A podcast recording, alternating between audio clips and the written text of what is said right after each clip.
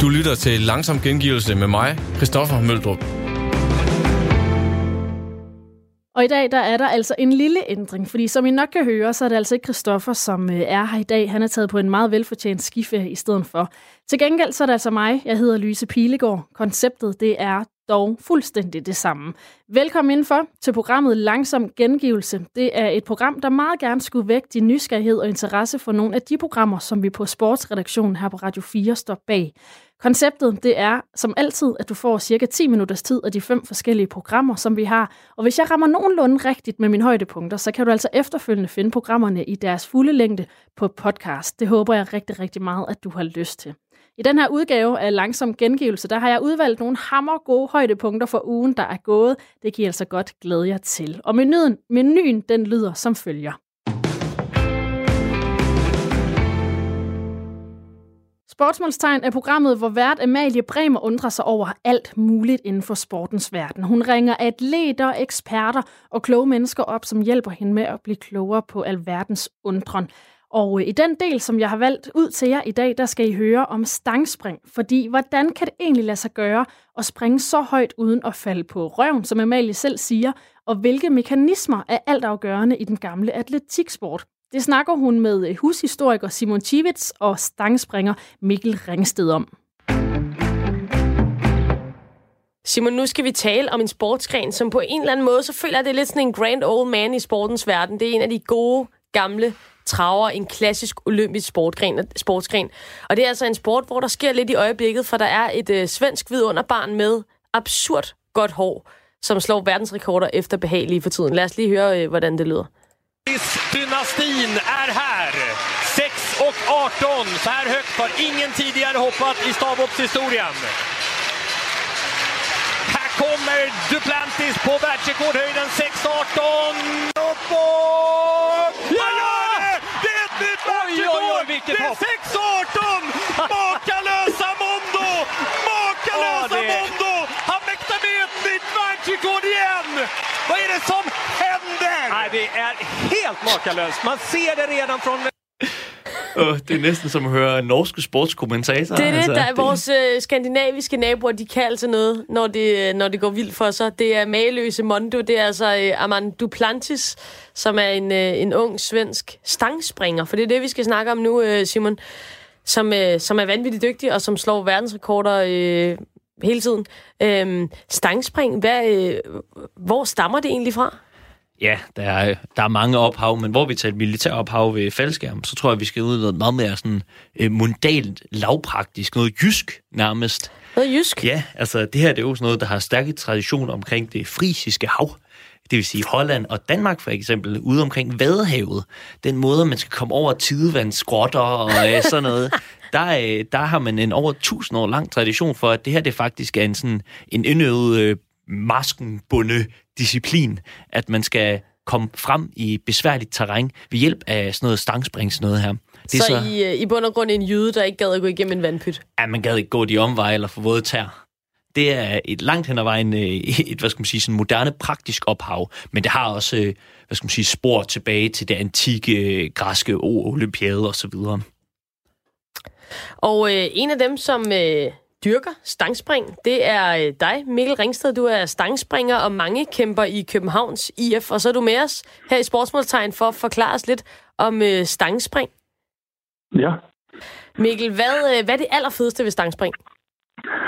det er helt klart det her med, at øh, du har det her element med at, øh, at flyve, som, øh, som Mondo også har lavet et hashtag, der hedder Born to Fly, Mm. mm. som han ligesom udlever rimelig godt lige her nu for tiden. Ikke? Øh, og det er, det er, at du har et, et, et moment, hvor du faktisk er oppe i luften, og du kontrollerer lidt, hvordan sådan, du bevæger dig deroppe. Ikke? Og hvad er det helt præcist, øh, man gør? Fordi jeg synes jo, det, det ser ret vildt ud. Altså for mig så er det sådan rimelig ufatteligt, at, øh, at man ikke bare tumler bagud hver gang, men alligevel får tvunget sa- stangen afsted og, og ryger fremad. Så prøv lige at forklare os lidt, hvad er det helt teknisk, der sker? Og så i stangspring, så skal man huske, at øh, det er jo ikke alle, der starter på det, han ligger og springer på. Jeg Nej. Springer selv 5 meter, øh, og når man starter som regel i de små aldre, 10, 12, 10 til 11 år, så øh, starter man med nogle helt andre stænger, end den, dem han har. Det er også det, der er noget af det tekniske ved stangspring, det er faktisk de her stænger, og hvordan man ligesom finder ud af, hvilke stænger, der passer til en. Der er nogle øh, numre på dem. Du skal finde ud af, hvor lang en stang du skal springe med, og du skal finde ud af, hvilket flexnummer den har. Og det her flexnummer, det er en af de, no- det er sådan et nummer, man måler, når man får lavet, får lavet en stang. Så skal man ligesom forestille sig, at du har den her du har lige lavet en stang. De der, der laver stænger, de har jo selvfølgelig en, en formel, hvor hvordan nogenlunde den stang, folk har bestilt, skal mm. se ud. Men øh, for at finde det her flexnummer, så lægger du stangen ligesom mellem, øh, kan man sige, ligesom hver 10 cm for hver, øh, for bund og top, så ligger du ligesom, sådan, så den hænger frit i luften, ja. og så hænger du et 50 kilo lod i midten. Og så ser man, hvor langt, altså sådan, ligesom den bøjer ned, hvor mange centimeter den ligesom bøjer ned. Okay.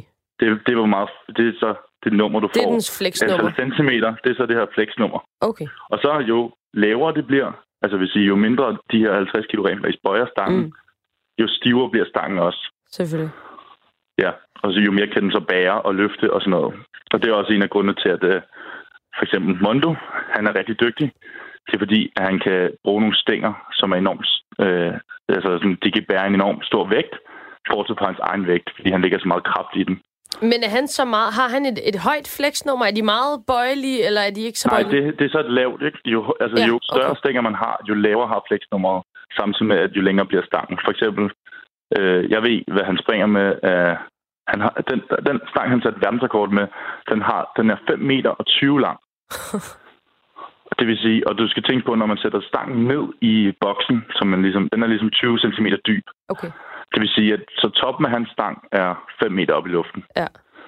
Så at han passerer ligesom 1,18 over, øh, over stangen, ikke? Ligesom er slut, der er ikke mere stang, så, er der, så springer han yderligere 1,18 over. For at sammenligne det, så kan man sige, jeg springer selv med en stang, der er 4,90 meter Ja. og 15,4 i flex, og jeg springer 5 meter. Det vil sige, at jeg springer 30 cm over, over, hvor stangen ligesom er slut. Øh, fordi at Vildt. man ligesom husker, huske de her minus de her 20 i boksen. Ikke? Jo, jo, selvfølgelig. Altså, Ja. så, så hvad er det, der gør ham så vild? Øh, det er nok det her med, at han har sprunget stangspring siden han var tre år, Mm. og han har en far, som har været professionel stangspringer. Han har en svensk mor, som har været mange kæmper, faktisk. Okay. Øh, i, øh, også på højt elite-niveau. Og så har han haft en stangspringsanlæg i sin baghave, og han har haft to større brødre. Ja, det er, ikke, det er ikke alle, der lige har et stangspringsanlæg i sin baghave, Nej. men det er især ikke siden man har været tre år gammel. Nej. Øhm, og så har han haft to større brødre, som også sprunget stangspring, faktisk, øh, som han har konkurreret mod. Jeg kan ikke helt huske, hvor meget ældre de er, men de er et par år ældre end ham. Ja. Og har også begge to faktisk været rigtig dygtige til stangspring, men har valgt at spille baseball i stedet for. Men det var at sige, at han har haft den her konkurrence, siden han har været tre år.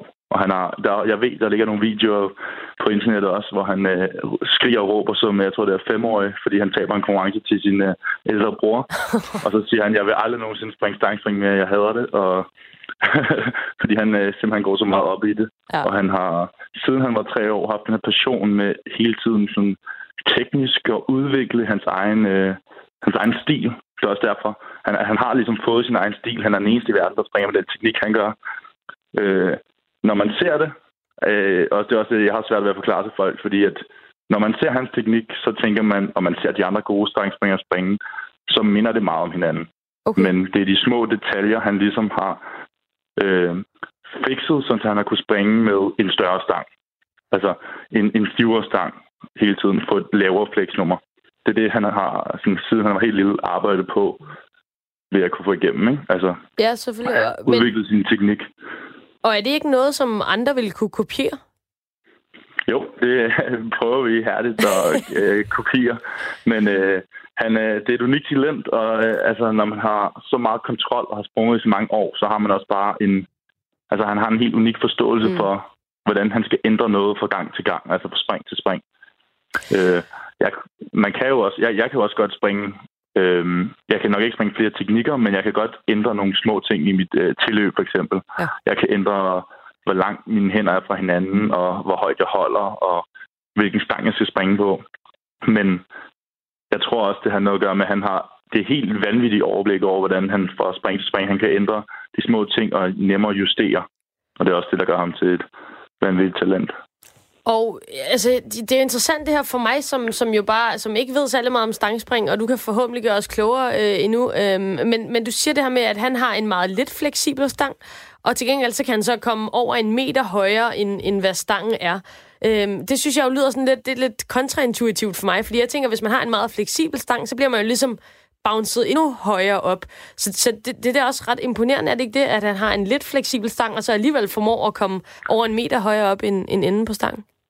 Nå, det, det er sådan, det skal siges, er, at øh, altså, jo, jo stivere en stang, du ligesom har, Ja. øh, jo mere, når hvis du så får den bøjet, så skyder den dig endnu mere op i luften, når du så rent faktisk har bøjet den. Alright. Det er ligesom det der, det, er det der ja, det er ikke fordi, at øh, de er mindre fleksible, og derfor de ikke sådan der øh, bøjer mere. Men det øh, hvad hedder, er jo sådan, så at jo lavere fleksnummer er, jo stivere bliver den her stang.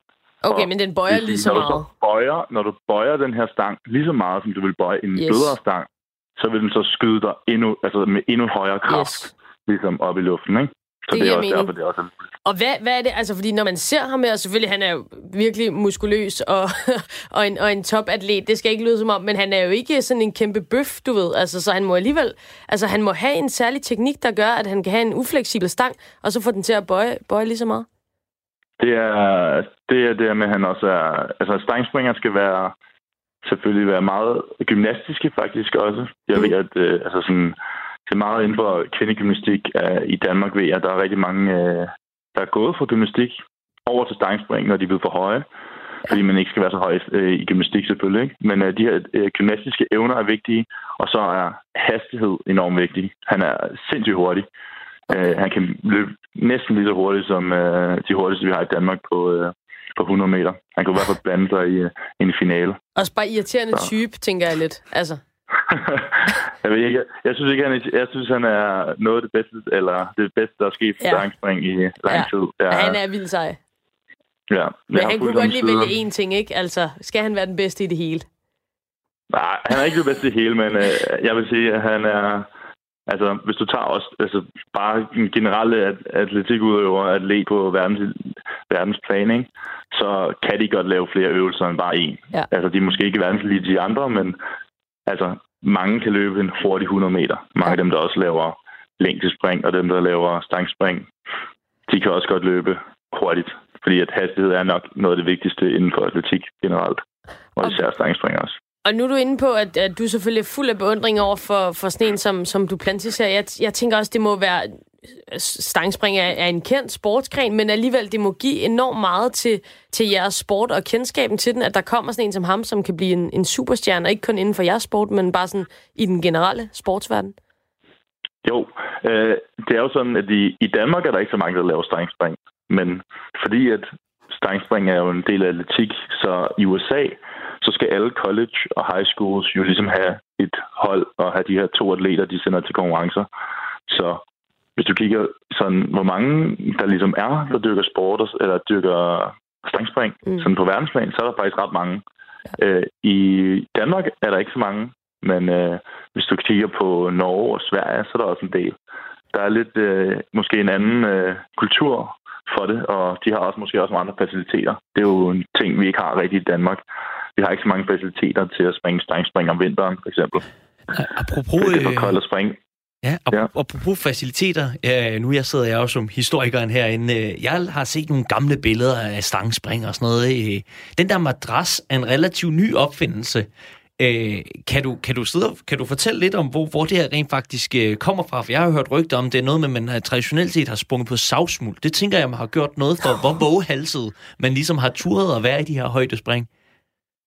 Ja, øh, hvad hedder, vores øh, hvad hedder, øh, klub har jo en, øh, bare lige for at vende tilbage til, at det er en, øh, en gammel disciplin i atletikken. Øh, vi har en OL sølv fra 1920 i Antwerp, og i 24 en dansker, der har fået den. Øh, Sådan. der, dengang, der sprang man på sand. Landede man på en stor, i en stor sandbunke. Og ja, også altså, savsmuld, det, er jo, det tror jeg har været lidt øh, vekslende, men det har været en stor, sådan blød sandbunke øh, slash savsmuld, øh, du har landet på. Og madrassen, tror jeg faktisk først kommer. Øh, der har det været ligesom, hvis man kender, kender en skumgrav. Det var ligesom bare en masse sådan de her øh, firkantede stykker, man har lagt i en bunke der, hvor madrassen skulle være. Mm. Øhm, Og så har de ligesom hoppet ned på den. Men der har det jo også været en, nogle andre stænger, de sprang med dengang. Og det har været... Øh, de har ikke sprunget lige så højt, selvfølgelig. Men ja, jeg, jeg er enig. Jeg undrer mig også over, at øh, man har ture og springe fire meter op i luften, og så lande på sand. Det her er stillet spørgsmålstegn nogle gange, må jeg sige. jeg forestiller mig, at der har været nogle, øh, nogle brækkede ben i, i nogle landinger dengang.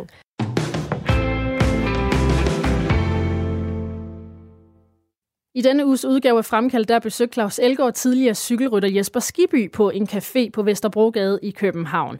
Jesper Skiby han var kendt som den evigt glade cykelrytter. Altid med en smart bemærkning, smil på læben og et nedbrydende glemt i året. På toppen af karrieren, der var Jesper Skiby en af fællets helt store stjerner, men øh, Jesper Skiby han kørte de sidste år af karrieren, mens han var ramt af en dyb depression. De berømte one-liners, de var altså ren facade. Skiby han havde at køre på cykel, han var træt af livet og kunne ikke holde sig selv ud, men sådan er det altså ikke længere. Jeg kan mærke, der er ro på dig. Det hedder sgu nok alderdom, Claus. Altså, øh, ja, plus at man kan sige, den rejse, man også har været igennem, ikke, øh, siden man kørte cykelløb, og der, hvor man er nu, øh, og, og, og hvor, hvor man kan sige, jamen, øh, hvor vi det kender, kender vi om nogen, ikke? Altså komme fra, fra cykelsporten, og højt profileret, miste sin identitet og skal bygge noget helt nyt op, ikke? Ude i alle mulige slags misbrug, ikke? Øhm, og været helt nede og vende, altså blev sparket tilbage til, til stenalderen og kommet tilbage igen, ikke? Altså det er jo der, jeg har været. Det skal ikke være nogen hemmelighed. Ja, nu siger du alle mulige forskellige slags misbrug. Altså mm. doping, øh, det, det går ind under kategorien misbrug, gør det ikke det? Jo, altså min verden gør det jo. Altså det kommer an på, hvem man spørger. Øh, men det er jo et misbrug. Altså man kan sige, doping, øh, man kan sige, jeg tror, jeg havde en diskussion for, hvad er det, 10 år siden med, med en læge, altså med, altså jeg prøver at høre, doping, man kan ikke blive afhængig af doping, kunne fandme blive afhængig af doping på en ene eller anden måde, ikke? Så det der er et misbrug, men så har jeg haft, øh, hvad hedder det, øh, også ved siden af, jeg har haft et pillemisbrug, ikke? Og, så det er da ikke, det er da ikke noget, jeg er specielt stolt af, men altså, jeg mener, det er meget vigtigt, at det kommer ud. Men du havde et, øh, ja, det formoder at du havde et pillemisbrug i mm. forbindelse med, at du havde en, øh, som jeg så det i hvert fald, en ret seriøs øh, depression. Nu er der nok ja. ikke useriøse depressioner, nej, men den, det, den virkede jeg, alvorligt, den der. Jamen, jeg tror kun, altså jeg tror, ja, og jeg synes, at, øh, altså jeg er jo aldrig sådan, jeg har jo aldrig gået til psykolog, men altså, der er ingen tvivl om, at hvis jeg kigger tilbage nu, og kigger lidt i bagspejlet og siger, okay, jeg har haft en, ikke bare en lille depression, men en seriøs depression, ikke? som virkelig, virkelig, hvor det gik ned ad bak for mig hele tiden, ikke? hvor jeg bare ikke synes der var noget, der virkede. Øhm, så er jeg kommet op igen, og det, hvad hedder det, øhm, men dermed ikke sagt, at jeg er et offer, for det er jeg bestemt ikke. Fordi jeg tværtimod, jeg har altid været privilegeret. Jeg har altid været privilegeret at have gode mennesker omkring mig. Jeg har altid været privilegeret med hensyn til, ja, det kan være økonomi, eller hvad fanden ved jeg. Men, så derfor kan man sige, jamen, jeg er jo ikke noget, jeg er bestemt noget offer, men jeg er, synes jeg, jeg, jeg har noget, som, øhm, som andre også burde vide. Jeg har oplevet noget, som andre også burde vide, når lyset slukkede. Kan du følge mig? Ja, men hvorfor, hvorfor burde de vide det? Fordi at øh, når jeg ser på det samfund, vi har den dag i dag, Claus, øh, så ser jeg en kultur, desværre, som er, øh, hvad hedder det, jeg ser en anden form for parallel, øh, parallel samfund, hvor en hel, hel masse unge mennesker bare vil gøre alt for at være kendte. Du er også kendt, Claus. Du, vi har, ja, jeg, jeg er Puk Storbror. Ja, ja, jo, jo. Nå, nej, nej, men øh, forstå mig ret. Altså, det er jo også, at vi, øh, hvad hedder det, vi, de vil gøre alt for at være kendte. De vil gøre, gøre alt for at komme i fjernsyn. De vil gøre alt på fjernsyn. Øh, hvilket, og det, hvad hedder det, men vi ved jo også begge to, hvordan fjernsyn fungerer. Det er, at lige så snart, at de er færdige med at blive brugt, så er de ikke, sgu ikke så interessante mere. Og hvad sker der så, når de er færdige med at, øh, hvad hedder det, ikke at blive genkendt, og hvad ved jeg? Altså, det er ligesom den frygt, jeg går med, med de der unge mennesker, jamen det der samfund. Okay, men så lad mig lige føre den over til dig. Mm-hmm. Det kan sgu godt lyde lidt hårdt, Skibby, men, men, men øh, følte du ikke, at du var noget værd uden din cykel? Altså Jesper Skibby uden en cykel, cykelhjelm, cykelbriller, cykelhandsker, var ikke noget at byde på? Ærligt nej. Det synes jeg faktisk ikke, jeg var. Altså, jeg havde en... jeg havde en, en had til mig selv. Og det kan man jo sige, jamen, hvorfor havde du det, Jesper? Det havde jeg jo fordi, at øh, jeg synes, jeg havde, øh, jeg havde, jeg havde, jeg havde misset ud på, på så mange parametre i samfundet. Altså, jeg havde været, øh, jeg har været, jeg har løjet, jeg har gjort det ene, jeg har gjort det andet, jeg har ligesom gjort, øh, øh foretaget alle mulige krumspring for ikke at, øh, hvad hedder det, øh, se realiteterne i øjnene, hvordan de egentlig er. Og når jeg så realiteterne i øjnene, så tænkte jeg, fuck, det skulle for besværligt, jeg havde nogle piller. Ikke? Altså, og det er, jo, det, er jo, det er jo den måde, jeg ligesom... Men jeg har bygget mit image op på at være sjov og alt det der. Men, Men det var du jo også. Du var Ja. jo sjov. Ja, ja, og det er jeg sgu stadigvæk. Ikke? Altså, jeg er jo stadigvæk... Undskyld, jeg siger... men hvad hedder det? Men du ved, at... Men altså... Men et eller andet sted, så fandt jeg jo lynhurtigt ud af, for eksempel, jeg kørte cykelløb med, med journalister, hvad er det, der egentlig, der virker her? Så kan man sige, jamen det er jo, så kan jeg jo se, se i bagklodskabens lys, så synes jeg, du er måske meget intelligent.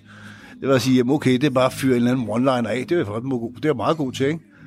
Og så synes jeg, så synes jeg, det var pisse sjovt, ikke? Og så behøver jeg ikke, ikke at snakke med jer mere, og så kunne jeg, så kunne jeg gå over i mit hjørne. og være skide Du glædede meget af på den, altså det var altså bjergene bare de er flyttet i morgen, og alle klassikerne og alt det der. Var det noget, du havde øvet dig på, eller kom det? Nå, men det kommer, det kommer bare. Det kommer det egentlig stadigvæk. Man skal jo ikke huske, man skal huske på, at jeg er jo stadig den samme person, men nu kan jeg bare ikke bruge det på samme måde, fordi altså, hvis jeg, når jeg i for eksempel HC Container Regi sidder med en entreprenør, så kan jeg jo ikke sidde og bare fyre, du du har en stor byggesag, og så fyrer en eller anden one-liner af og siger, prøv at du er skide sjov, der tager vi.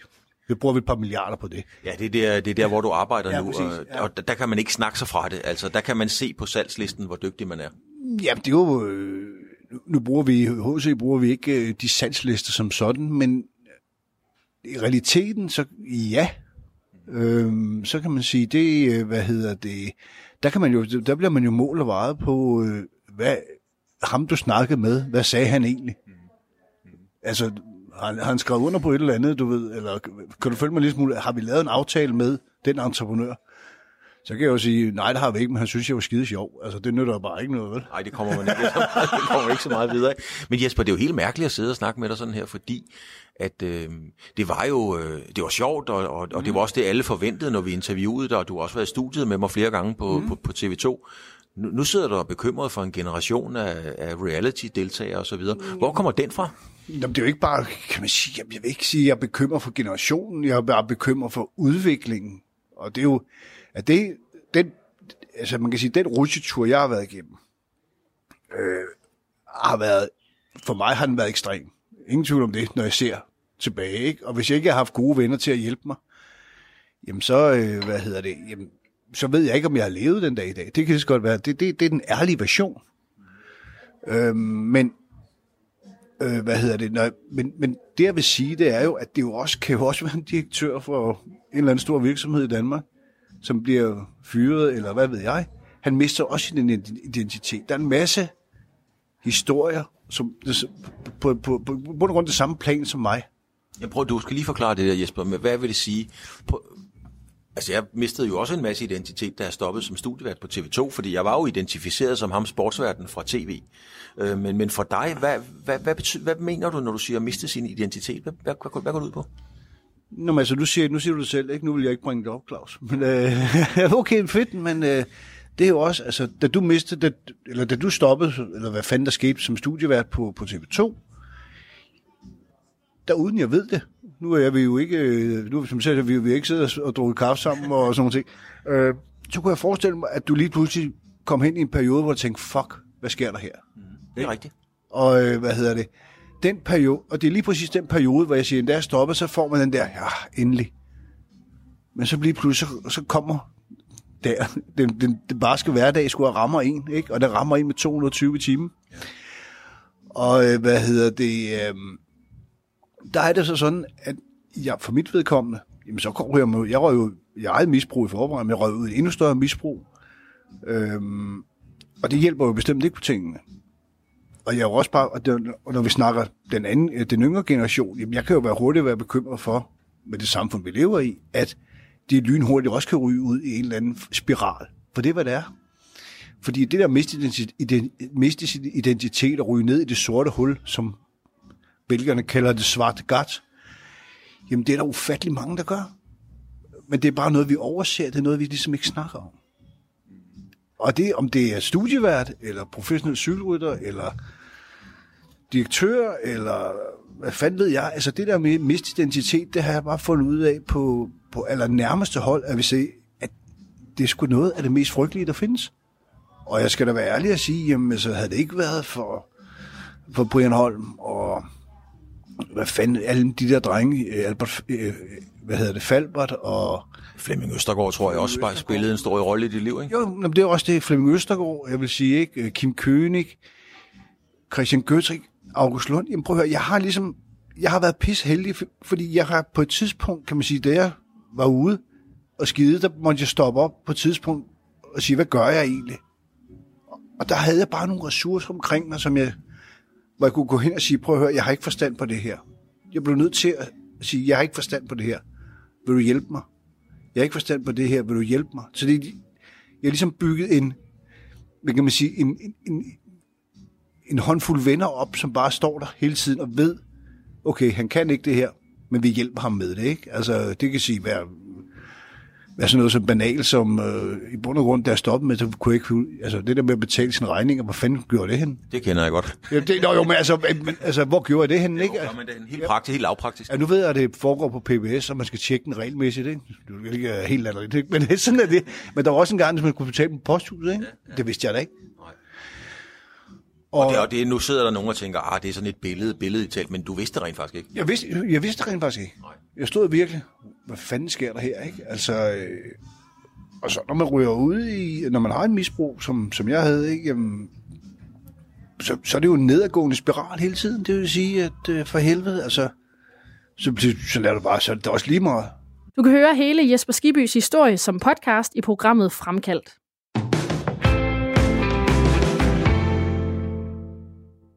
I den her uge sportsugen med Claus Elgaard, der blev der altså leget med tanken om en verden uden elitesport. Fordi selvom vi her på redaktionen på ingen måde vil dramatisere eller spekulere i dommedagsscenarier i forbindelse med coronavirus, så er det altså alligevel en faktuel kendskærning, at flere store sportsarrangementer er blevet aflyst på grund af virusen. Og forestillingen om en verden uden sport, den kræver altså nogle, øh, nogle store og nogle skæve og modige tanker. Fordi hvad betyder sport for os? Og hvordan vil verden se ud uden sport? Det taler Claus med Werner Møller, Asger Hedegaard Borge og Marianne Kvartrup Fibiger om.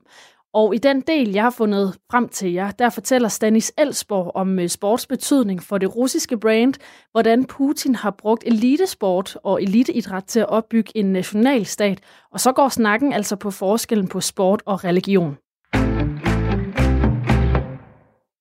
Men Danny Selsborg, du er med nu, du er en del af Play the Game og også idrætshistoriker. Vi behøver slet ikke at gå så langt tilbage i historien, for det sker også lige nu i Rusland, som Marianne faktisk var lidt inde på. Hvad er det, Rusland og Putin bruger elitesporten til nu om stunder? Ja, god aften. Man kan vel i virkeligheden sige, at øh, der er to sider af den sag. Altså, der er den ene måde, hvor den russiske stat udnytter elitesporten politisk, og så er der den måde, hvor sport er blevet helt central i Putins eget øh, kropspolitiske projekt. Men altså, hvis vi ser på den første, altså den russiske statsbrug af sport, så, øh, ja, så formodede Boris Yeltsin jo, så kom, som kom til efter Sovjetunions opløsning omkring 1990, jo ikke at bidrage afgørende til sådan en fælles kollektiv identitet i Rusland. Og så blev der i virkeligheden overladt sådan et tomrum til, til Putin, som blev hans efterfølger. Og Putin han så i virkeligheden øh, ret hurtigt sit uh, snit i elitesporten som sådan et medium i genrejsning af den russiske stat. Og en ting var selvfølgelig de sportslige resultater, som haltede i, i 90'erne, og de skulle så nu øh, øh, opjusteres, så der blev postet en masse penge i, i starten af nullerne. Og det skulle så bidrage til en øget patriotisme og sammenhængskraft i Rusland. Og en anden ting var så, som en følge af den her øh, økonomiske genrejsning i nullerne, ja, så fik Putin jo øh, så småt styr på den russiske økonomi, og det betød jo, at man kunne begynde at investere massivt i de her store internationale og meget prestigefyldte øh, sportsturneringer. Og der blev vinter-OL og, og VM i fodbold selvfølgelig øh, som de to mest markante sportsbegivenheder en del af den her nye øh, nationale fortælling i, i Rusland. Nemlig at Rusland de havde så rig en historie og kultur og religion, at landet i virkeligheden kunne udstikke sin egen vej fuldstændig uafhængigt af Vesten. Og der er i virkeligheden utallige eksempler på, hvordan de her sportsbegivenheder er blevet udnyttet politisk. Og nu øh, kan jeg jo forstå, at man har religionskyndige, både øh, Werner og Marianne i studiet. Så, så øh, fristes næsten til at fremhæve et religionseksempel på, hvordan det blev draget ind i de her sportsbegivenheder. Fordi den russiske ortodoxe kirke som virkelig var undertrykt under, under Sovjetunionen, er blevet sådan, øh, genoptaget under Putins styre og er blevet sådan en semistatslig ideologi i virkeligheden. Og der udnyttede man faktisk åbningsceremonien ved vinter i Sochi til at bringe et fem minutters langt indslag, hvor man hyldede øh, kirken. Så, øh, så der brugte man i virkeligheden sportsbegivenheden som et politisk projekt.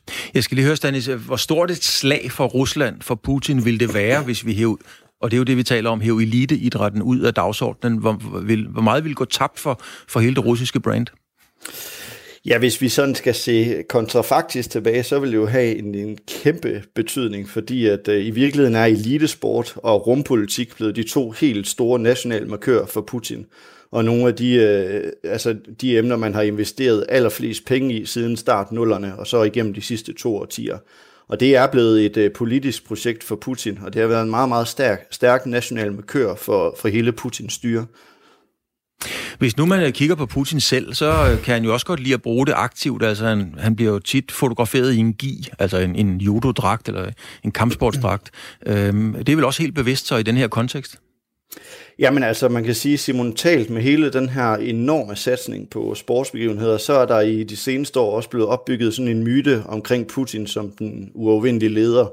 Og der er sporten og kroppen jo øh, blevet en særlig del af hans image.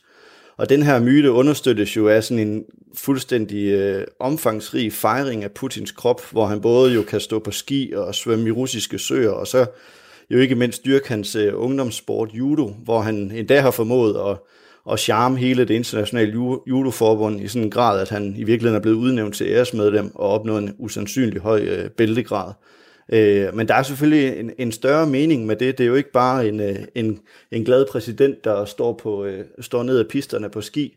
Øh, og det, det, det har virkelig en sammenhæng med den måde, enevældens herskere de regerede på. Altså at magten lå i virkeligheden, og den politiske legitimitet lå i, i kroppen og det blå blod. Og så på den måde, så øh, kunne man ligesom stille sig frem og tale til folket, og ikke med folket. Og det er nogle af de samme tendenser, vi ser i Putins styre, nemlig at kroppen er blevet sådan et medium til at, og en central del af, af magtudfoldelsen i Rusland. Ja, jamen jeg synes, det er, det er meget, meget interessant, det Stanis øh, taler om her, og jeg, jeg sidder bare og tænker på øh, en, en grund til, at sporten måske i de her år, synes jeg i hvert fald, kan opleves som mere politisk end hvis vi går øh, 15-20 år tilbage, handler måske også om det her med, at der er rigtig mange af de her store, stærke ledere rundt omkring i verden, som netop har de her idealer. Altså, man kunne nævne Bolsonaro i, i Brasilien, Putin, Modi i Indien også senest, øh, Trump selvfølgelig. Men de her sådan alfa-handens øh, comeback ikke, på den politiske, store politiske scene. Øh, og det er jo næsten, altså, det er jo næsten for klare metafor, ikke, at, at Putin har sporten og rumfarten, som Stanley siger. Ikke? Altså, det handler om, det er ligesom, øh, hvor langt kan vi nå, altså, hvis rumraketter er størst. Altså, øh, så, så på den måde, så, øh, så giver det meget god mening, tænker jeg også, ud, uden for en russisk sammenhæng, at, at sporten, synes jeg, i de her år oplever en eller anden, altså, der sker en politisering af, af, af de store sportsbegivenheder, synes jeg. Og Stanis, lige til sidst, øh, sidste spørgsmål til dig, inden vi, øh, du får frikvarter. Øh, det, det Putin prøver at skabe her, er det en konstrueret virkelighed, eller er, der, eller er der, kan vi sige, et reelt behov for en hårdt prøvet russisk befolkning for at, at spejle sig i det, han gerne vil signalere? Ja, man kan sige, at på, på baggrund af den økonomiske og sociale og politiske krise, der var i 90'erne, så havde man selvfølgelig behov for at skabe en ny national identitet i Rusland. Og der har han så brugt sporten meget, meget dygtigt. Ikke kun ved selv at fremstå som elitesportsmand, men i virkeligheden også ved at bruge de her sportsbegivenheder til at skabe national identitet. Og jeg kunne komme med mange eksempler, som, som det før med, med kirken. Øh, og øh, man kan sige, at der har han altså øh, været meget, meget dygtig statsmand og brugt rigtig mange penge på de her sportsbegivenheder. Og derfor er det selvfølgelig også en rigtig lakken nu, at de øh, formentlig bliver frataget at kunne arrangere de her sportsbegivenheder. Øhm, så det er et, øh, en meget, meget vigtig del af Putins politik, øh, og ikke nødvendigvis for sportens skyld. Tak skal du have, Stanis Elsborg, altså med fra Play the Game, og også idrætshistoriker, et eksempel på, hvordan lande, i her, det her tilfælde Rusland, altså kan bruge øh, idrætten, eliteidrætten til at brande sig og landet. For nogen, der er eliteidræt, Marianne, også næsten en religion. Det er noget, du interesserer dig rigtig meget for. Hvad er det for nogle lighedspunkter, der er mellem eliteidræt og religion? Jamen, der er rigtig mange. Det kan næsten være øh, svært at, at se, hvad, øh, hvor der ikke er, er lighedstræk. Altså, noget af det, og, og i, i forbindelse med, med, med Putin og de her store øh, alfahander, ikke, der er det jo også øh, vigtigt, at selvom de er alfa, alfahander, så markerer de også øh, i forhold til sporten, at vi har et eller andet øh, fællesskab omkring det at dyrke en bestemt sport og en bestemt nation. Og det er jo noget af det, som, som både sporten og religion kan, det er det, det man siger, sige, det er fællesskabskonstituerende. Ikke? Man gør noget i, i, i fællesskab, der, der, der sådan løfter en væk fra, fra dagligdagen, øh, og så mødes man omkring og dyrker et eller andet, som ligesom står ud over øh, enkeltmennesket. Ikke? Og der ligner sport og religion rigtig meget øh, hinanden.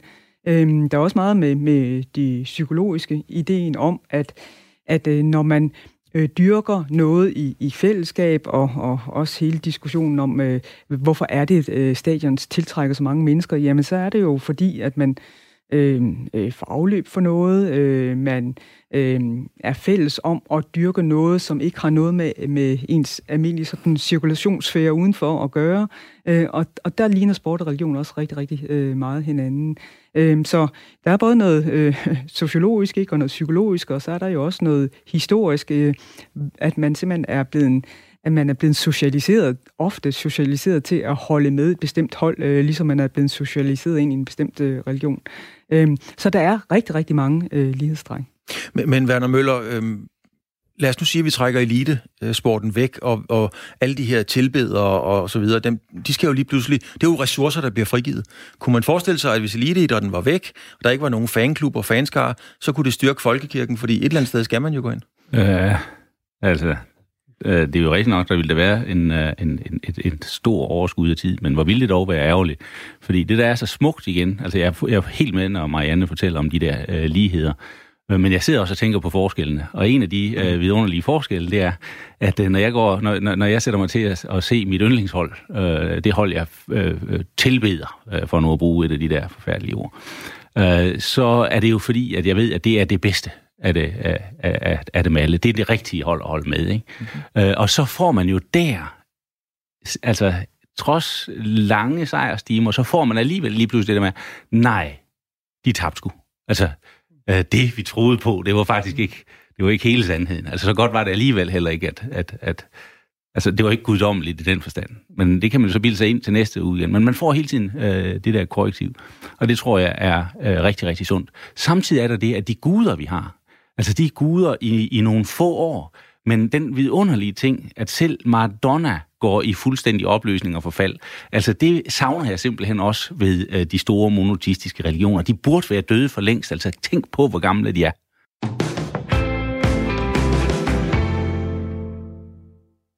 Her på Radio 4, der har vi et ugenligt sundhedsprogram, som Nikolaj Damgaard han er vært på. Og øh, vi har i løbet af de sidste måneder drøftet og øh, blevet klogere på rigtig mange kosttyper.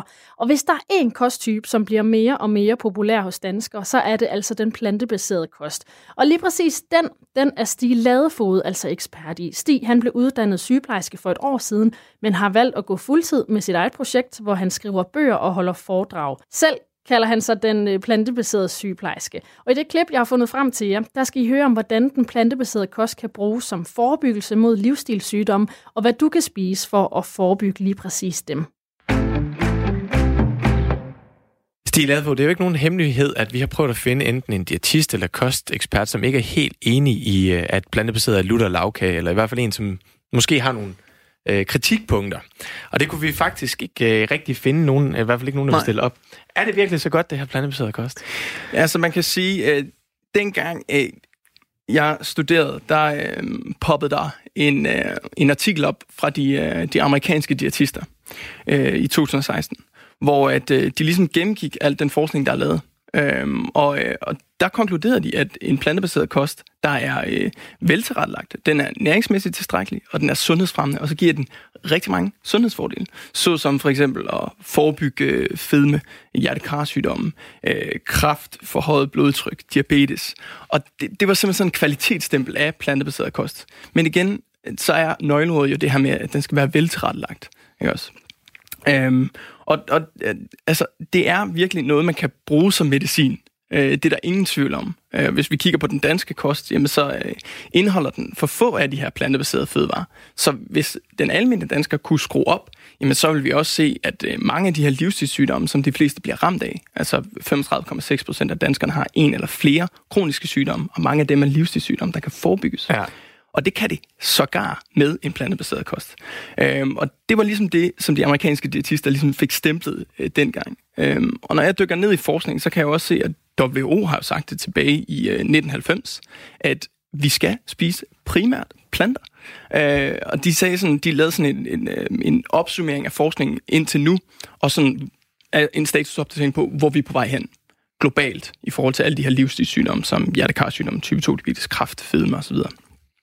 Og der sagde de bare, vi er nødt til at omlægge vores kostmønster til et mere plantebaseret kostmønster. Det er også derfor, når man går ind og kigger på deres hjemmeside, det er det, de anbefaler. Færre animalske fødevarer og flere af de plantebaserede. Så, øhm, så vi kan se, at ja, de, altså, vi, vi er nødt til ligesom at lave den her justering. Øhm, og hvis, hvis vi skal snakke sådan det ved jeg ikke, om vi er på vej ind i nu, i forhold til mange af de her sådan, øh, forsøg med plantebaseret kost. Det, det ved jeg ikke, sagtens tage, jo, fordi det er, vi skal snakke ja. om det her med at bruge... Ja. Du bruger jo lidt den plantebaserede kost, som du sagde for indledningsvis, livsstilsmedicin. Lige præcis, ja. ja. ja. Så, så det, det må du meget gerne øh, ja. komme ind på. Og altså, grunden til, at hvis man sådan under mit studie, der ændrede jeg jo fuldstændig mit syn på kost, i stedet for den her simplificerede forståelse med øh, altså, øh, enkeltnæringsstoffer. Fokus på enkeltnæringsstoffer.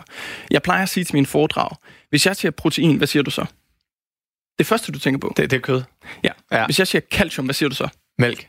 Hvis jeg siger omega-3, hvad siger du så? Fisk. Præcis. Og det er de billeder, jeg altid viser. Ja. Det er vores indoktrinerede forståelse af, hvor er det, vi får de her enkeltnæringsstoffer fra. Ja. Men vi skal træde et skridt tilbage, og så skal vi kigge på den hele fødevare. Fordelen ved planter, det er, at de har sundhedsfremmende stoffer, altså flere af de sundhedsfremmende stoffer og færre af de sundhedsskadelige stoffer. Så de har rigtig mange kostfiber, plantestoffer, antioxidanter, resistensstivelse, fytater, uh, you name it. Ja. Altså, der er rigtig mange af de her stoffer, som vi bare kan se, det fremmer sundheden øh, og beskytter imod livsstilssygdomme. Animalske fødevarer, derimod, jamen de indeholder sådan noget som øh, glykotoxiner, jeg ved ikke om du har hørt om det, noget der hedder endotoxiner, som er bakterierester, der faktisk skaber inflammation i kroppen. Så indeholder de øh, flere øh, er det noget, der bare, altså, er det noget, der bare mm. er i kødet, eller er det noget, der de får via deres foder eller deres altså, medicin? Det, generelt kan man sige, mættet fedt, kolesterol og øh, transfedtsyre er jo noget, vi skal undgå i vores kost, som er sundhedsskadeligt, og det er i kødet helt naturligt. Glykotoxiner, det er en slags skademolekyle, der øh, under tilberedning bliver dannet primært i øh, kød. Det findes også i planter, men der er det bare langt lavere. Så i animalske fødevarer, der er det øh, meget rigere. Øh, og brændte mandler har også en høj andel, fordi der er det sukker og fedt. De her molekyler, når ja. de øh, reagerer med hinanden, så dannes det her skademolekyle. Og vi kan se, det skaber øh, oxidativ stress i kroppen, øh, som er sådan en slags rustningsproces. Jeg har brugt lang tid på at forstå, mm, hvad er det egentlig? Og det er en ubalance i kroppen i forhold til hvis ikke vi får nok antioxidanter, men så kan der opstå øh, oxidativ stress, sådan mm. simpelt sagt. Ja. Det vil sige, at kroppen begynder at ruste. Ja. Og øh, glykotoxiner, for eksempel, de øh, påvirker bare den her proces og inflammation, altså betændelse i kroppen. Og det er oxidativ stress og inflammation, lige meget hvilken sygdom jeg kigger på, om det er Alzheimer's, om det er hjertekarsygdom, diabetes, kræft, så er de her øh, sygdomsprocesser involveret. Og vi ved, at de plantebaserede fødevarer, de trigger dem ikke. De sænker dem. Og det er det, derfor, de er så positive, og derfor det er så vigtigt at spise så mange af dem. Øhm, Ja, fordi og... det er rigtig meget, altså det her med inflammation, det har vi også snakket om i mm. tidligere vores programmer, hvor vi for eksempel havde Omaro inde. Ja, ja. Øhm, er, er det meget det, du sådan går ind, når du for eksempel bruger det som livsstilsmedicin, og går ind og kigger på, hvordan de her planter øh, kan gå ind og hæmme inflammationen i, for, i, i, hvad hedder det, i forhold til øh, forebyggelse af, af de ja, livsstilssygdomme? Ja. Altså, øh, jeg kigger oftest på øh, specifikke øh, sygdomme. Så for eksempel, hvis jeg har en, en person, der kommer ind med hjertekarsygdom, og måske også en tendens til øh, diabetes. De to ting hænger ofte sammen. Mm. Øh, i, I de fleste patienter i hvert fald. I hvert fald folk, der har diabetes, udvikler hjertekarsygdom på grund af de høje blodsukker, øh, som skader blodkarne der, der kan jeg ofte gå ind og kigge på, okay, vi skal have betændelsen ned. Altså det, det er, igen, vi kan se det i alle sygdomme, så, så jeg kan se, når jeg kigger og på deres kost... det er det sådan mere dansk ord for inflammation. Ja, ja lige ja. præcis. Det, jeg, jeg plejer altid at køre ligestallet lidt ned. Det er også ja. derfor, okay, nu sagde jeg noget, der hedder glykotoxiner. Ja. Jamen, det er et skademolekyle. Ja. Altså, så forstår folk det ja, bedre. Ja, ja. Øhm, men, men i forhold til, øh, til betændelse og hjertekarsygdom og diabetes, så kan jeg for eksempel gå ind og anbefale sådan noget som øh, indisk stikkelsbær. Vi har noget forskning, der viser, at indisk stikkelsbær, det er det mest antioxidantrige øh, hvad hedder det, bær øh, på kloden. Så hvis man indlemmer det, jamen så kan vi faktisk sænke kolesterolet, vi kan sænke betændelse, vi kan sænke blodsukker osv. osv give øh, elastiske blodkar i stedet for stive blodkar. Så, øh, så det vil være sådan en enkelt ting, jeg vil anbefale til folk. Også, og igen, altså lidt ja. ligesom med tangen, Ja. Altså det her indisk stikkelsbær. Ja, men det, det er øh, også øh, fordi... kværnet hørfrø, for eksempel. Ja. Det, det er sådan nogle enkelte ting, jeg, øh, jeg tit anbefaler, fordi jeg har også nogen, der kommer til, ind til mig og siger, jeg er altså ikke klar til at lave de store omvæltninger. Okay, men så skal du høre om de her superfoods, ja. ikke, som du kan indlemme. Øhm, men hvordan får jeg for eksempel fat i indisk stikkelsbær? Jamen igen, øh, nettet. Men ellers, så øh, hvis ikke det er indisk stikkelsbær, hvad så med øh, kværnet hørfrø, ja. for eksempel? Ja. Du kan gå ned i Føtex, købe nogle hørfrø, kværne dem, og, øh, og det giver en spiseske giver alt den mængde omega-3, som man har brug for, samtidig med, at det er sikker betændelse i kroppen. Og så har det den øh, fantastiske virkning, at øh, det muligvis beskytter imod kræft, særligt prostatakræft og brystkræft, på grund af et stof, der hedder lignaner. Det plejer jeg ikke at sige til mine livsstilssamtaler. øhm, og, øh, og, og så har det også rigtig mange øh, plantebaserede øh, øh, eller plantestoffer i sig, som vi ved kan, kan gøre øh, blodkarne elastiske osv. Så, videre.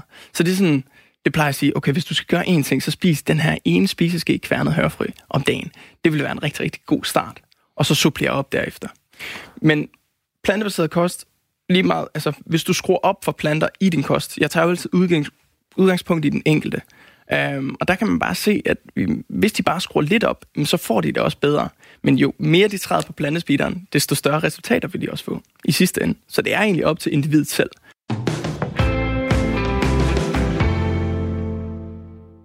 Er du til hyggelig selskab og god, solid fodboldsnak, så skal du altså lytte med hver mandag aften, fordi der sender vært Dan Grønbæk to timers fodboldradio i programmet 4 på foden. Og i den her uge, der gjorde journalist på Ekstrabladet Gisle Thorsen og sportsdirektør i Vendsyssel FF, Ole Nielsen, Dan Grønbæks selskab i øh, studiet. Og de talte altså blandt andet om fodboldfans, som har holdninger og tør tage stilling til sin klub, og øh, om hvorfor traditioner i fodboldklubber for mange kan være så vigtige. Det kan du altså høre lige her. Er der en, en strømning i tysk fodbold, som er værd at undgå, øh, Gisle Thorsen, i det her. Vi har jo set i England, hvordan det jo nærmest er et stort spil fodboldmanager øh, efterhånden for, øh, for, for rige ejere. Nej, for det er jo også fankulturen i, i Tyskland, vi hylder, og det er også derfor, at det er så interessant at gå til Bundesliga. Det er jo, det er jo fordi fansene øh, spiller så stor en rolle, og det, det, det synes jeg egentlig bare er fedt. Der er så mange store klubber, der har en, en klar fanskar. Jeg kan egentlig godt lide, når fans har en holdning, og også give udtryk for den. Så kan man gøre det på på mere eller mindre, øh, man kan sige, intelligente måder. Det kan vi altid diskutere. Men, men, men, men det er da rart, at der er nogle fans, der har en holdning, også til, til, til hvor skal fodbolden hen. Øh, for det er jo, hvis spil er fodbold, er det, er det, er det rimen, er det, er det fansen, er det, altså, er det os, der bare, bare ser det en gang imellem? Altså, mm. hvem, hvem, hvem, hvem, hvem tilhører fodbolden? Det er jo det her store spørgsmål, som, som det hele egentlig kredser om. Øh, og der, der, der, der er det da befriende, at der er nogle tyske fans. Der er, har så nogle aktive fans, som, øh, som, som gerne ytrer sig. Det synes jeg da også, vi især herhjemme. Øh, med, altså, det bedste eksempel har nok været, været Brøndby-fans, der der, der igennem årene har, ja, både mod, mod egen ledelse, men også mod, mod andre, ligesom øh, ytret, hvad, hvad de mente øh, er godt. Altså, der er tv-stationen, der får nogle hug en gang imellem, og øh, det, det, det er fint, synes jeg. Jeg synes, det er, det er helt fint, men, men selvfølgelig skal man gøre det inden for øh, lovens og, og fornuftens rammer. Men så det, det er jo lige præcis øh, der, jeg vil hen. Altså, hvis vi nu stadigvæk har Tyskland stående som noget specielt, altså i en europæisk øh, fodboldmagtkamp, som du sagde det før, Ole, med, at, at det simpelthen er stukket af i sådan et, et pengekapløb mod titlerne. Øhm, bør vi så ikke på en eller anden måde se over ordvalget Altså, hvis vi nu siger, øh, det her det er ikke i orden, så kan man sige, det er jo ikke fordi, de har været racistiske øh, direkte. Det, det er en personificering af, af noget, og det er et personangreb. Det kan der ikke herske tvivl om. Men hvis vi ligesom siger, øh, øh hvor går grænsen så hen? Hvornår tager vi ligesom brøden af en fangruppering? Mm. Men jeg tror da i Hoffenheim, der er de rigtig glade for øh, Dietmar Hopp, fordi at øh, uden ham, øh, så er de aldrig nogensinde kommet derhen, hvor de er nu. Mm. Øh, så jeg tror at de synes, at øh, han er en fantastisk gave for den her fodboldklub. Øh, det samme øh, tror jeg, at man er i Leipzig over, der er sket det der, fordi at, øh, ellers så har de også spillet i de lavere rækker. Jeg kan huske tilbage til, det hed VfB Leipzig på centralstadion med 100.000 til, eller mulighed for 100.000 tilskud på træbænke. Jeg har selv spillet der. Øh, der lå de også rodet rundt øh, ned i de lavere divisioner. Jeg tror, de er yderst tilpas med, at, øh, at øh, den der lille dåse, den er kommet på banen i, nogen, i Leipzig. Nogen, nogen er, Ole, men, men, men, men øh, du kan sige, at de oprindelige Leipzig-klubber, de findes jo stadigvæk. Øh, og, og altså, ja, de spiller på, på et lidt lavere niveau, men har jo stadigvæk øh, mange tilskuere, der siger, okay, vi, vi, vi holder fast i vores lokale klub. Øh, jeg, jeg tænker og, lidt om... Og, og, og hvad er mange, Gisle? Ja, men jeg ved, at der er der, der, er der mange til, til de der øh, lokalopgør. Jeg tror både, at der er ikke et øh, lokomotiv Leipzig, og så en, en Leipzig-klub mere, altså der, der spiller i... Ja, nu må du ikke hænge mig op på det. Der spiller eller sådan ja, noget, tror jeg. Ja, ja, Vi ja. har sat produceren i gang. Han er i gang med at få tilskudtal. Ja, ja, men, men du kan sige, at den der klub, som øh, Red Bull opstod af, det var jo, det var jo ikke engang en, ja, en, en, det var en meget, meget lille klub. Altså, t- øh. Men jeg kan se, de, de har da i hvert fald mange tilskuere, når de spiller Ja, RB ja, Leipzig. det- det- så, så, så de bakker dig op omkring det. Det kan jeg da se, at de er da glade for, at de spiller med. Lige pludselig er en udfordrer, nærmest første udfordrer til FC Bayern München. Det tror jeg, at man er rigtig, rigtig glad og tilfreds med i Leipzig sådan generelt. Så kan det godt ske, at der er en minoritetsgruppe, som synes, at det havde været bedre, at det stadigvæk havde heddet VfB Leipzig. Øh, det- Sådan er det jo alle steder. Men er der ikke en, en underliggende logik i det, som vil drive fodbolden et... Nu kommer vi til at tale om stadions lidt senere på baggrund af nogle oplevelser, jeg har haft. Altså hvis, det, hvis man følger logikken af, jo flere penge kommer ind, jo mere konkurrencedygtige bliver vi, jo bedre bliver fodbolden på banen, fordi vi kan købe nogle ordentlige fodboldspillere øh, lige pludselig. Jo, vi får måske et bedre stadion, vi får måske nogle bedre sponsorfaciliteter og alt muligt værk. Og, men, men fodbolden vil vel fjerne sig fra det, den er. Altså at, at rykke sig tættere på titlerne muligvis, men længere fra fansene. Ja, men det er jo også en, det er jo en, det er jo en super spændende diskussion, for det, for det er jo netop også det her at sige, jamen, hvad er, hvad er fodbold? Er, er det bedst at ligge i Superligaen for eksempel herhjemme for, en, for enhver pris, eller siger man, okay, vi er, vi er en første divisionsklub, øh, men, men vi, vi værner om, øh, om de værdier og, og den måde, vi gør det på. Vi, vi egentlig, selvfølgelig stræber man altid sådan rent sportsligt efter at komme så langt som muligt. Jeg, jeg håber alle, de ambitioner om at spille spille på så højt niveau som muligt. Det tror jeg, det tror jeg, men, men det er også bare at sige, skal det være for enhver pris? Altså skal man for eksempel sætte klubbens eksistent på spil ved at satse med at sige, okay, hvis, hvis vi ikke rykker op, så kan det være, at vi må dreje, dreje nøglen om. Altså det er jo også, det jo også lidt den, øh, og det, det var jo også øh, det, man havde ude i Brøndby, altså at sige, okay, men hvad, hvad, hvad, hvad skulle der ske der? Altså var, var det... Jamen, de vil da ikke drosle ned på økonomien, og så, og så, og så acceptere at spille i anden division. Nej, nej, det vil, det vil de ikke, men, Nå. jeg siger, fansene, fansene vil jo hellere se, tror jeg. Ja, det øh, vil i anden division, eller? Ja, ja eller, en, eller hvis alternativet, det var Red Bull øh, Brøndby, for eksempel. Men, der, der er da ret sikker på, at der var mange til... Gisle, jeg tror, jeg, Jo, tror det- hellere, så- de vil, tror jeg jeg- tror hellere, de vil have Jan Bæks penge, end de vil have, at de spiller anden division. Ja, Jan Bæks penge, men, men hvis vi snakker Red Bull, som der var snak om for en måned tid siden. Om, nu, nu, det- om det er det ene eller det andet, det er jo et af... Men det er jo Nej, det tror jeg ikke er ligegyldigt. Det tror jeg faktisk ikke er ligegyldigt, fordi du kan sige, at Jan Bæk har der i hvert fald... Så bliver jeg nødt til at sige Hoffenheim. Altså, han er, han er, det er jo en stifter af SAP-koncernen. så, så det er der vel ikke noget forkert i. Jeg har ikke hørt noget øh, dårligt om, om SAP-virksomheden, eller har været ude på kanten af noget, øh, som gør, at, at det skulle være øh, konkurrenceforvridende på nogen vis. Øh, Jeg mener, at, øh, at han har lavet en, en god forretning, og så Ja, han gået jeg ind tror og op også, han omkring, er, øh, han, Hoffenheim. han er lokal, og han har, har han Ja. ikke også selv spillet den der Jo, lille jo, klub jo. Som, som dreng. Så, så det, er jo, det, det, det er jo fint, men... men Og ja, det, det, jo tror jeg, det tror jeg, er i Hoffenheim, man er rigtig, rigtig glad for, at han har bakket op om den klub, sådan at de spiller med på øverste niveau. Men det er en sindssygt interessant diskussion, den her. ikke? Jamen, det, det, er man, det, det er man jo, for der er jo fuld stadion næsten hver gang. Så Ja, altså, det er ja, slet sådan det. det også. Men, men altså, så man kan sige, på den måde er der jo, men der er stadig noget interessant i, i, den, i den underliggende, der hedder, vi, vi, vi kender det jo alle sammen som fodboldfans. Altså, tingene kan godt fjerne sig fra en. Altså, helt bogstaveligt talt ved at stadion bliver større, der er længere ned til banen, når du sidder op på sæderne. Men også i en anden måde. Altså, Gisle, du er, som sagt, vi har jo den der åndssvage øh, kærlighed for den der åndssvage klub fra Mm. et eller andet sted i London, som, som mere eller mindre går galt en gang imellem. Ja, men, ja. men, men hvis når man lige pludselig har et hold, der består af, af ikke fordi vi på nogen måde kan kalde os øh, lokale eller øh, indfødte i klubben, vel, men når man har et hold, der lige pludselig består af, af udenlandske spillere udelukkende, man har et hold, som, som på en eller anden måde er professionaliseret til en grad, hvor det, hvor det jo fjerner sig. Altså, Mm. mm. det er en økonomi, der kører sporet. Det er nogle spillere, der er højt lønnet, der ikke er i nærheden af, mm. af dem, der går, sidder på lægterne osv. Altså, den, den, den afstand, der er vel grænser for, hvor stor den kan blive. Selvfølgelig er der det. Selvfølgelig er det det, og det er jo også derfor, at selv de store klubber, de er jo utrolig glade for, når der er en, en lokal dreng, der, der, der slår igennem og kommer på første holdet. De der Mm. historier, dem, dem, dem har de jo også brug for. Men, men ja, jeg, havde da, jeg, jeg synes da også, det var sjovere at sidde på Highbury, end, end, end der på Emirates, for der var, der var jo den der særlige øh, stemning, den der atmosfære, men, men igen, klubben sagde jo også, okay, det her stadion det er for lille, skal vi konkurrere med de andre, så er vi nødt til at få et større stadion, og det har så kostet noget. Men Ole jeg har jo også hørt dig, når, du, når vi sidder herinde nogle gange og snakker, så vi har blandt andet diskuteret Vejle på et tidspunkt, mm. som jo blev diskuteret vidt og bredt i Danmark, fordi man lige pludselig havde der udenlandske ejerskaber. Hvor, altså, hvor meget Vejle var de egentlig, når alt kom til alt? Og der ved jeg jo, at du i den grad også har fodboldkærlighed for de klubber, der ligesom har nogle traditionsfyldte forhold i danske liga. Og prøv at høre, jeg ikke meget bedre end jer, for jeg ser også gerne naboens dreng på, på første hold. Sådan, og jeg ser, bare det, jeg også, til, jeg ser gerne, at vi får nogle egen udviklede unge drenge op på, på første hold. Så der er jeg også romantisk på den konto. Men jeg ved også bare, jeg vil gerne provokere jer lidt i forhold til at sige, jeg tror på Vestegnen. Jeg ved, de er glade for, at de har fået nogle dejlige unge brøndby op på første hold. Det ja. ved jeg, det, det, det, det ligger mig på sinde. Men jeg er lige ved at tro, at kunne de have blevet en mester med ude, 11 udlænding, så har de også købt den.